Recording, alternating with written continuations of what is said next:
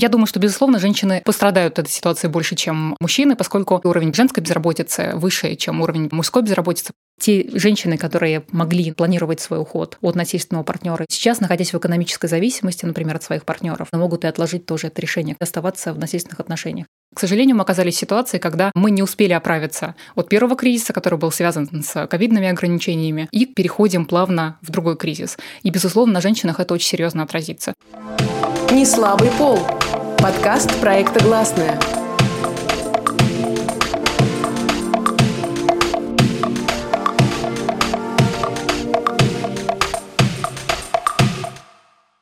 Всем привет! Это подкаст «Неслабый пол» проекта «Гласная» и я его ведущая Настя Седухина. Женщины – уязвимая группа населения, это не секрет. И во время любых кризисов и конфликтов они страдают в первую очередь. Они становятся менее защищенными в самых разных сферах, от рынка труда до безопасности в семье. О том, как сказывается на правах женщин тот кризис, что мы проживаем с 24 февраля, поговорим с адвокатом, старшим юристом практики семейного права BGP Litigation Валентиной Фроловой с учетом нового российского законодательства. Валентина, прежде всего, можно ли сказать, что за эти недели женщины в России стали намного более уязвимы и ограничены в своих правах, чем до 24 февраля? Или же основные перемены ждут нас впереди? Во-первых, здравствуйте, Анастасия, и здравствуйте, уважаемые слушатели. Огромное спасибо за приглашение, потому что мне кажется, что важно иметь возможность как-то вслух проговорить и отрефлексировать то, что сейчас происходит, потому что я думаю, что многие люди, и юристы прежде всего, тоже как-то не совсем могут э, до конца уложить в голове и представить те последствия, с которыми мы можем столкнуться. Но какие-то отголоски, мне кажется, мы и видеть можем уже сейчас и как-то спрогнозировать в будущем. Безусловно, определенные ограничения наступили. В принципе, мне кажется, для всех людей, да, для женщин просто эти ограничения могут быть более специфическими, просто в силу каких-то социальных или биологических причин. Я надеюсь, что мы сегодня об этом как-то продуктивно сможем поговорить. За последние недели мы наблюдаем сильные экономические изменения в России. Цены растут, компании закрываются или же совсем уходят с российского рынка. Можно ли сказать, что женщины от этой ситуации страдают больше мужчин? Я думаю, что, безусловно, женщины пострадают от этой ситуации больше, чем мужчины, поскольку, согласно данным Международной организации труда, в принципе, уровень женской безработицы выше, чем уровень мужской безработицы. Поэтому мы, конечно, два этих понятия должны различать. Кроме того, также существует позиция, что женщины больше заняты в таком неформальном, неофициальном секторе экономики. И, конечно, когда происходят какие-то кризисы, в принципе, вот именно те люди, которые трудоустроены таким образом, находятся в более уязвимом положении. К сожалению, мы оказались в ситуации, когда мы не успели оправиться от первого кризиса, который был связан связан с ковидными ограничениями, который действительно тоже всех шокировал, и было не очень понятно, как жить дальше. И, к сожалению, мы переходим плавно в другой кризис. И, безусловно, на женщинах это очень серьезно отразится. Ну, во-первых, я также хочу обратить внимание, что поскольку женщины вынуждены во многом выполнять самостоятельно, да, вот домашнюю работу, которая у нас у всех есть и заботиться в том числе о детях и, например, о престарелых родственников, то, безусловно, существенное снижение дохода или потеря дохода напрямую на этом отразится. Потому что для тех людей, которые могли раньше позволить, например, себя оплатить, привлечение какого-то труда, да, для того, чтобы покрыть эти сферы, теперь будут вынуждены это делать самостоятельно. Мы понимаем, что одно тянет за собой другое, потому что, безусловно, экономическая независимость женщин также влияет на то, каким образом они могут трудоустраиваться, развиваться, проходить обучение и прочее. И сейчас, если мы понимаем, что во многом ту работу, которую женщины раньше имели возможность оплачивать, они примут на себя, это, к сожалению, отразится на других сферах жизни женщин в том числе. Если я правильно поняла, то это в целом отразится на всех членах семьи. То есть если раньше женщины вносили свой вклад в семейный бюджет, то теперь этого вклада может стать меньше. Безусловно, да. То есть эти системы, я думаю, что сильно поменяются, просто как это все выглядит в повседневной жизни. И, безусловно, это скажется на возможностях и самой женщины, и на возможностях членов ее семьи. Почему так складывается, что вы сказали, женщины работают больше на неофициальных работах? Это какие-то минусы законодательства и в чем причина? На самом деле мы с вами понимаем, что в силу очень многих исторических э, и социальных причин так сложилось, да, что женщины э, таким образом заняты в экономике. Я, безусловно, юрист не в сфере трудовых прав, это нужно понимать, да, и не социолог в том числе, поэтому, конечно, нужно эти вопросы уточнять у специалистов для того, чтобы просто понимать первопричины. Но мы понимаем с вами, что социально и исторически женщины просто гораздо более уязвимы, и в том числе эта уязвимость проявляется, да, и первая причина этой уязвимости, кстати, тоже стоит в том, что женщины вот таким образом заняты в экономике. Можно ли сказать, что теперь женщины будут более зависимы от своих партнеров? Многие женщины окажутся в более зависимом положении. Прежде всего, те женщины, которые потеряют работу или доход которых существенно сократится. И тоже будет, я думаю, закономерная ситуация, при которой многие женщины, решившиеся выйти из насильственных отношений, а, из ситуации домашнего насилия, которые в настоящее время планировали, да, или, например, начали каким-то образом а, в гражданско-правовом порядке, в административном, уголовном порядке решать ситуацию домашнего насилия и пытаться привлекать партнера к ответственности, как-то думать о том, каким образом дальше между ними будут отношения там в плане заботы о детях и так далее. Они, конечно, также столкнутся, мне кажется, с серьезными ограничениями, серьезным выбором в случае, если они, например, потеряли работу или потеряли доход. То есть это все значительно усложняет, и в том числе выход из насильственных отношений. Из этого у меня возникает вопрос, означает ли, что и домашнего насилия может стать больше? Ну вот, кстати, домашним насилием это очень интересный вопрос, потому что, насколько я понимаю сейчас по данным женских организаций, пока количество обращений не возрастает. Но мы с вами помним, что это та же самая ситуация двухлетней давности, когда вот в период коронавируса мы не заметили сразу роста числа обращений. Это в какой-то период вот просто началось, да, вот стремительно. Мы видели, что гораздо больше женщин начали звонить и на горячие линии, и обращаться в кризисные центры, когда поменялся способ обращения. Мы помним, например, что в ситуации коронавируса рост обращений был связан в том числе не только с самой ситуацией, да, но и когда были найдены другие способы заявления женщин а, о том, что с ними произошло. Потому что если раньше это были какие-то стандартные способы, например, телефоны, и в меньшей степени электронные а, средства связи, то потом организации также адаптировались и начали принимать принимать обращение по-другому. И понятно, что люди поняли, что они могут, например, безопасно от своего партнера, с которым они находились в одном жилом помещении часто, сообщить о ситуации насилия и получить в этой ситуации помощь. И, конечно, люди начали больше сообщать. Тогда мы увидели реальный масштаб того, что происходит, и могли представить, насколько серьезна действительно ситуация насилия. Сейчас мы понимаем, что все равно ситуация немного другая, потому что в тот момент мы, правда, все были, грубо говоря, заперты в пределах своего дома с теми людьми, с которыми мы живем. Да? Сейчас, по крайней мере, люди могут куда-то выходить. Но, тем не менее, мне кажется, что что какие-то проблемы, связанные с ростом домашнего насилия, мы можем увидеть последствия. Прежде всего, потому что абсолютно понятно, что любые такие очень тяжелые кризисные ситуации, которые влияют в том числе на психологическое состояние людей, рано или поздно скажутся. Мы увидим последствия. Кроме того, все равно есть определенная группа людей, группа женщин, в частности, например, на Северном Кавказе, для которой решение ситуации насилия заключалось, э, например, в релокации. То есть подразумевало, что им необходимо улететь за границу и там каким-то образом устраивать свою жизнь. И сейчас мы с вами понимаем, просто если мы даже смотрим цены на билет, билеты, да, что это стало сделать не то, что очень сложно, я думаю, что для многих просто практически невозможно. Поэтому, безусловно, вот это все очень сильно осложняет именно реагирование на проблему насилия. Кстати, здесь я тоже бы хотела отметить, что вот те женщины, которые могли, например, планировать свой уход от насильственного партнера и думать, каким образом сейчас расторгать брак, определять место жительства ребенка, определять порядок общения. Сейчас, находясь в экономической зависимости, например, от своих партнеров, или вот в этой ситуации неопределенности, возможно, могут и отложить тоже это решение, к сожалению, да, и оставаться в насильственных отношениях. Кстати, я, например, руковожу юридической клиникой по защите от дискриминации в одном из юридических вузов, и мы уже третий год работаем. И каждый год мы работаем исключительно в ситуации домашнего насилия. То есть к нам приходят живые заявители, да, реальные заявители с реальными проблемами, и мы с студентами консультируем, пытаемся помочь, вот, насколько мы можем. И очень показательно, что, например, вот в этом семестре у нас подавляющее большинство обращений связано именно с какими-то гражданско-правовыми вопросами, то есть разделом имущества, с определением места жительства ребенка и так далее. И я понимаю, что сейчас для очень многих людей эта ситуация, правда, осложнится. Потому что ну куда ты пойдешь, если, например, там вот ты потеряла доход. А вот те люди, которые, например, уже инициировали эти процессы, и начали разбираться, и моя огромная поддержка им, потому что мне кажется, что, в общем, это, к сожалению, всегда сопутствует проблеме домашнего насилия. Нужно очень важно разобраться в этих вопросах, конечно. Я думаю, для них сейчас эта ситуация просто многократно усложнится, и я просто надеюсь, что все с этим как-то благополучно справятся. Вы говорите, что организации не зафиксировали увеличение числа обращений. А достаточно ли сейчас организаций, которые с этим помогают? Сейчас ситуация с НКО в России ну, не лучшая. Да, безусловно. Мне кажется, что ситуация с НКО в России даже печальная. Да, за последнее время э, все значительно ухудшилось. Я думаю, что мы все с вами смотрим новости, да, и понимаем, что происходит. Конечно, в России за последние годы возросло количество и, например, юристов-адвокатов, которые оказывают квалифицированную именно юридическую помощь ситуации насилия, потому что это все таки вопрос очень специфический. И мы не можем, например, юриста, который занимается какими-то общими уголовными делами или просто гражданскими делами, перевести на работу с насилием без какой-то специальной подготовки.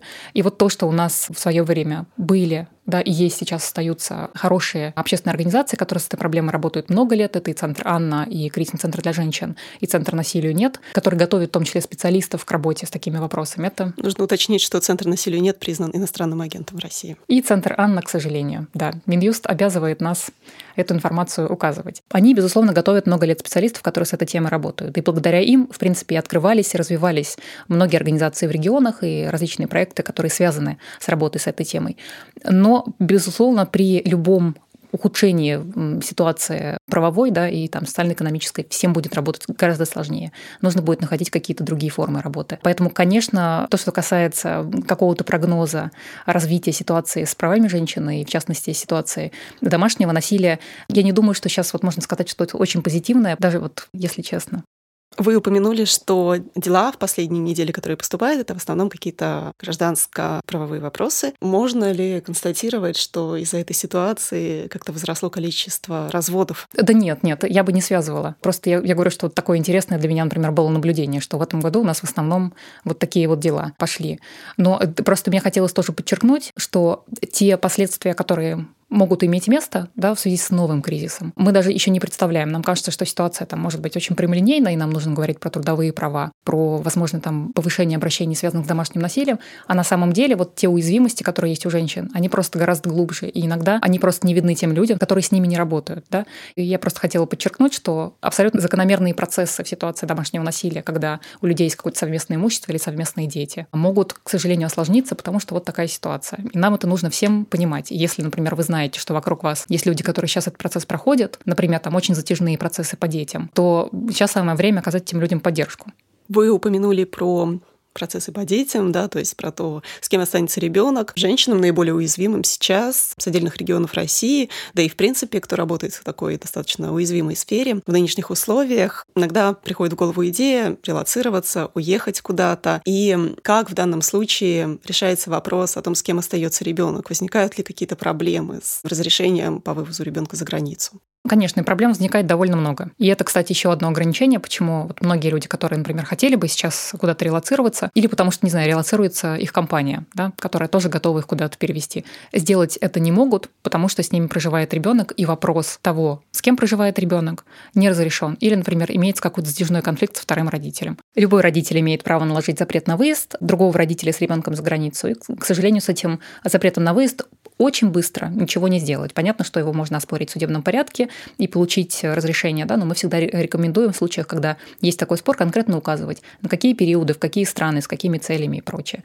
Кажется, что это там, довольно сложная процедура, но, к сожалению, это та реальность, которая необходимо существовать. Мы понимаем, что если у людей есть общий ребенок, то они до 18 лет друг с другом так или иначе связаны. Поэтому вот в, в обычной ситуации, которая не требует каких-то экстренных решений, мы говорим о том, что вот вы спланируете поездки на ближайшие, например, пару лет, да, и подавайте суд заявление, например, для того, чтобы получить вот это условное разрешение на выезд, снять эти ограничения на определенные цели. Потому что суд понимает, что цели понятны, это все в интересах ребенка, и этот запрет просто нивелируется судебным решением. Но, тем не менее, если, например, мы сталкиваемся с ситуацией, когда человек хочет уехать куда-то очень быстро, это все будет значительно сложнее. Особенно, если есть запрет на выезд, это будет невозможно. Если, например, запрета на выезд нет, но один из родителей с ребенком уехал, впоследствии, если другой родитель посчитает, что его право нарушено, он хотел бы ребенка вернуть, то есть также различные способы это сделать и осложнить, соответственно, жизнь и другому родителю, и ребенку, который с ним находится.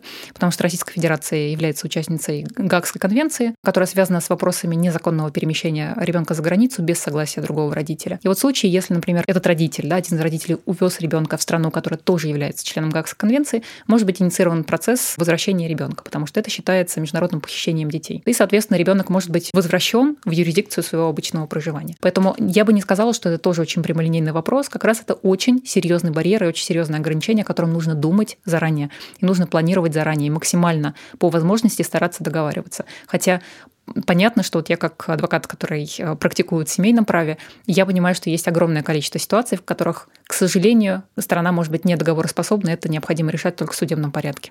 Мы уже упомянули о том, что женщины становятся очень уязвимыми на рынке труда, что у них уменьшается доход в текущей ситуации. Также, наверное, многие из нас помнят, что в последние недели в России был сильный спрос на товары женской гигиены, что быстро раскупали тампоны и прокладки, и в то же время цены на них очень быстро росли. Можно ли говорить о наступлении в России менструальной бедности? Это международный термин, то есть ситуации, когда женщины не могут заплатить за необходимые средства гигиены.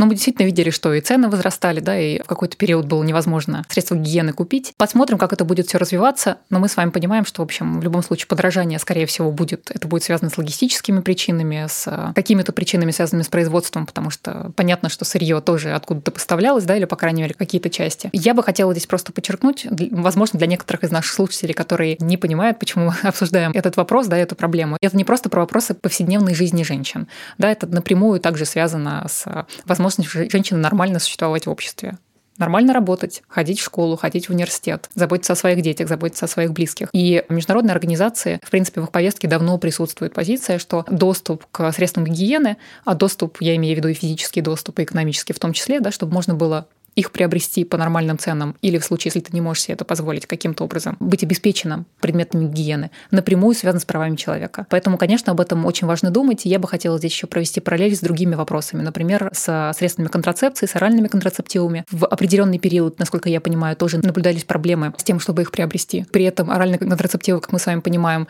применяются не только для того, чтобы избежать нежелательной беременности, но и в том числе при необходимости лечения определенных заболеваний, да, какой-то поддерживающей терапии и так далее далее. Об этом тоже, конечно, лучше говорить с специалистами и с врачами, которые больше объяснят, как это все связано. Но тем не менее, мне кажется, что вот просто важно понимать, что в силу каких-то физиологических особенностей у женщин есть определенные потребности, которые, конечно, нужно закрывать, на которые нужно обращать внимание. Если эти потребности не закрыты, мало того, что мы просто не можем нормально функционировать, и кроме того, в, в некоторых случаях могут еще также наступать серьезные проблемы со здоровьем, с планированием своей жизни и так далее. Поэтому, безусловно, это очень важный вопрос прав человека.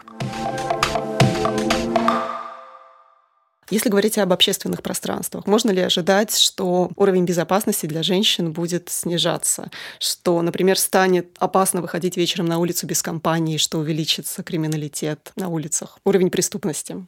Я предполагаю, что уровень преступности может повыситься в случае, если действительно произойдет существенное снижение и доходов населения, да, и благополучия, в принципе, общего. Но при этом мне кажется, что очень важно все таки отмечать, что основной источник опасности для многих женщин находится не вовне, и не на улице, а в их семьях. И вот как раз вопрос о том, а что нам сейчас делать с домашним насилием, и особенно в условиях выхода России из Совета Европы, в условиях того, что у нас есть прекрасное решение ЕСПЧ по делу Тудникова и другие против России, которое также включало жалобы Маргарита Грачева, Елена Гершман. То есть вот решение по всем громким делам о домашнем насилии в России за последнее время, да, на которые мы возлагали очень большие надежды в плане исполнения этого решения, потому что там содержатся конкретные меры того, что нужно сделать, чтобы изменить ситуацию с домашним насилием. И вот что сейчас будет происходить, конечно, для меня очень большой вопрос, потому что тот уровень опасности, который для многих женщин представляют их дома, может быть несравним с тем уровнем опасности, который может возникнуть да, в связи с э, вот этой текущей ситуацией. То есть женщинам нужно не бояться обращаться в организации общественные, если они подвергаются угрозе какой-то со стороны своих близких. Конечно, обращаться нужно. Я первый человек, который вам скажет, что никогда о домашнем насилии молчать не стоит. Но мы понимаем с вами, что разные ситуации в принципе подразумевают разные ответы, потому что не всегда для человека а, сообщение кому-то о насилии является безопасным. Да? И мне не хочется тоже здесь вводить людей в заблуждение и говорить о том, что да, пожалуйста, там всегда рассказывайте, потому что для вас это абсолютно безопасно. Прежде всего, это связано с тем, что, к сожалению, тех средств защиты в ситуации домашнего насилия вот со стороны государства сейчас абсолютно недостаточно. И об этом и общественные организации, все специалисты, которые работают с этой темой, говорят много лет. Да? И вот когда мы говорим о том, что необходима система оценки рисков и охранные ордера, и вообще какие-то средства защиты для женщин в этой ситуации, и возможность э, быстро, экстренно женщин эвакуировать в убежище, мы понимаем, что сейчас этого, там, чего-то из этого просто нет. Да? Абсолютно, мне кажется, известный, известный факт всем вашим слушателям. А что-то в недостаточном количестве у нас присутствует, например, убежище. Но обращаться вот именно в общественные организации, как вы сформулировали этот вопрос, мне кажется, что искать способ нужно, потому что всегда такое обращение будет конфиденциальным, и женщина, по крайней мере, может узнать, а что ей делать в этой ситуации, каким образом спланировать свою безопасность, возможно, с сотрудниками общественной организации оценить риски, а что будет, если, например, там я сегодня уйду, если я уйду с детьми, если уйду без детей и так далее, да, вот чтобы как-то эту ситуацию спрогнозировать с человеком, который, в принципе, с этой проблемой работает. Ну и, наверное, на фоне выхода России Совета Европы и юрисдикции СПЧ не стоит ждать да, никаких сдвигов в отношении защиты от домашнего насилия сейчас. Мне будет очень интересно посмотреть, как этот процесс будет развиваться, потому что мы видим, что, в принципе, вот те последние предложения законодательных изменений, это, в принципе, идет параллельно с тем, как Европейский суд правам человека рассматривает дела против России. Да? Вот мы с вами видели, что, да, окей, какое-то публичное обсуждение законопроекта о домашнем насилии закончилось в декабре 2019 года, который мы все прекрасно откомментировали как специалисты, как общественные организации. Да, и вот после этого его отправили на какую-то дальнейшую работу, и мы про него ничего. Потом как раз случился коронавирус, и мы тоже слышали, что э, значит, вернуться к обсуждению законопроекта после того, как коронавирус закончится, но до сих пор никакой общественной дискуссии, да, никакого открытого заявления относительно этого законопроекта пока нет. Вот что с ним происходит, мы, как общество, да, пока не знаем. Но, тем не менее, есть какие-то какие-то параллельные инициативы. Например, была инициатива об отказе от частного порядка уголовного преследования. Я просто напомню, что это очень большая проблема для дела домашнего насилия, потому что это подразумевает, что дела о преступлениях небольшой тяжести, например, о повторных побоях или о причинении а, легкого вреда здоровью, преследуются в частном порядке. Значит, что потерпевшая самостоятельно должна подавать заявление и самостоятельно исполнять, грубо говоря, роль прокурора, да, обвинителя в процессе.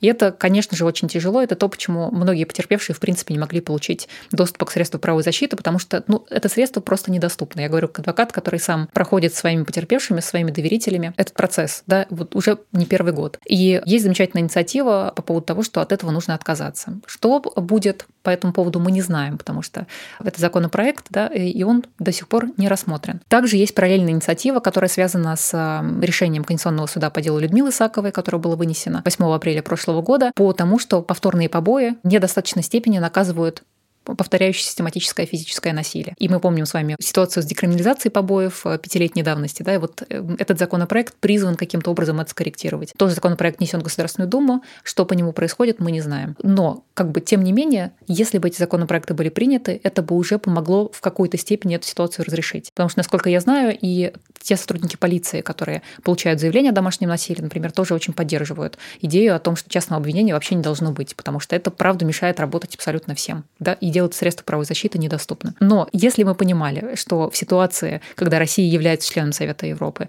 и у нас есть хорошие, сильные решения по делам против России, по домашнему насилию, и мы можем каким-то образом добиваться исполнения, да, что у нас есть механизм, каким образом этого требовать, потому что я хочу напомнить, что в решении Тоникова и другие против России перечислено большое количество совершенно конкретных мер, что нужно сделать, то сейчас мы понимаем, что, к сожалению, этого мы лишаемся. Поэтому очень многое будет зависеть от общественных организаций и, прежде всего, конечно, от воли самого законодателя каким-то образом эту проблему решать. Но я думаю, что забывать не стоит, что, в принципе, какой-то общественный запрос на решение проблемы домашнего насилия очень-очень большой. Да? И, конечно, ЕСПЧ не может прийти и сказать, что а давайте мы тут для вас напишем законопроект, а вы его примете. Безусловно, законодатель должен видеть что эта проблема важная, что эту проблему видят все, она острая и необходимо принимать какие-то меры. И более того, вот, кстати, интересно, что тоже мы с коллегами делали доклад по поводу ответственности сотрудников полиции, которые не реагируют вовремя на, на сообщения о домашнем насилии. И мы изучали все приговоры, которые есть в открытом доступе для того, чтобы понять, вообще наказывают людей за это или нет. И я вам хочу сказать, что наказывают редко, но тем не менее наказывают. В выводах в этом докладе мы говорили о том, что, в принципе, отсутствие каких-то средств защиты и способов защиты пострадавших на самом деле создают риски для всех. И для самих потерпевших, и в том числе для сотрудников государственных органов, которые и хотели бы что-то сделать. Они, может быть, были бы и рады, да, но инструментов у них недостаточно. Поэтому воспринимать это как какой-то однобокий процесс, потому что просто потерпевшим нужно, хотя, на мой взгляд, этого и уже достаточно да, для того, чтобы что-то менять и что-то принимать. Это одно. А с другой стороны, мы должны понимать, что это, в принципе, все эти инструменты, они нужны всем, кто в этой ситуации так или иначе участвует. Сотрудники государственных органов здесь эм, тоже не последние люди, которые принимают решения. Может быть, есть еще какие-то неочевидные проблемы, изменения в правах женщин, которые произошли вот совсем недавно, да, после 24 февраля или, может быть, в этом году, которые вы считаете важным обсудить и выделить? Мне кажется, что вообще, в принципе, какие-то отложенные последствия и более глубинные последствия мы с вами увидим чуть попозже. Потому что вот то, что, в принципе, уже можно и сейчас видеть, то жизнь очень многих людей поменялась просто коренным образом. И это связано с тем, не знаю, где человек работает и работает ли он вообще, да, учится ли он или не учится, как он воспринимает, в принципе, существенные ограничения, которые наступили за последние два месяца, да, потому что относиться к этому тоже можно по-разному. На свободу какую-то в общественном пространстве, в политическом пространстве тоже можно реагировать по-разному. Я думаю, что мы это все, конечно, увидим. Мне кажется, что просто нам важно не забывать, что в любом случае всегда есть эм, какие-то очень уязвимые категории людей, помимо женщин. Могут, например, быть и люди с инвалидностью, люди, которые там страдают определенными заболеваниями и сейчас сильно переживают из-за того, что, например, там не могут достать какие-то лекарства или думают о том, а будут ли они обеспечены определенными лекарствами или нужной медицинской помощью. Также важно учитывать, что бывают и пересекающиеся формы дискриминации, потому что понятно, что мы все с вами, этот человек не, не с какой-то единой идентичностью, а мы можем себе многие эти факторы сочетать, да, и поэтому то, как эта ситуация, в принципе, отразится на жизни разных людей, мне кажется, что мы увидим только через некоторое время.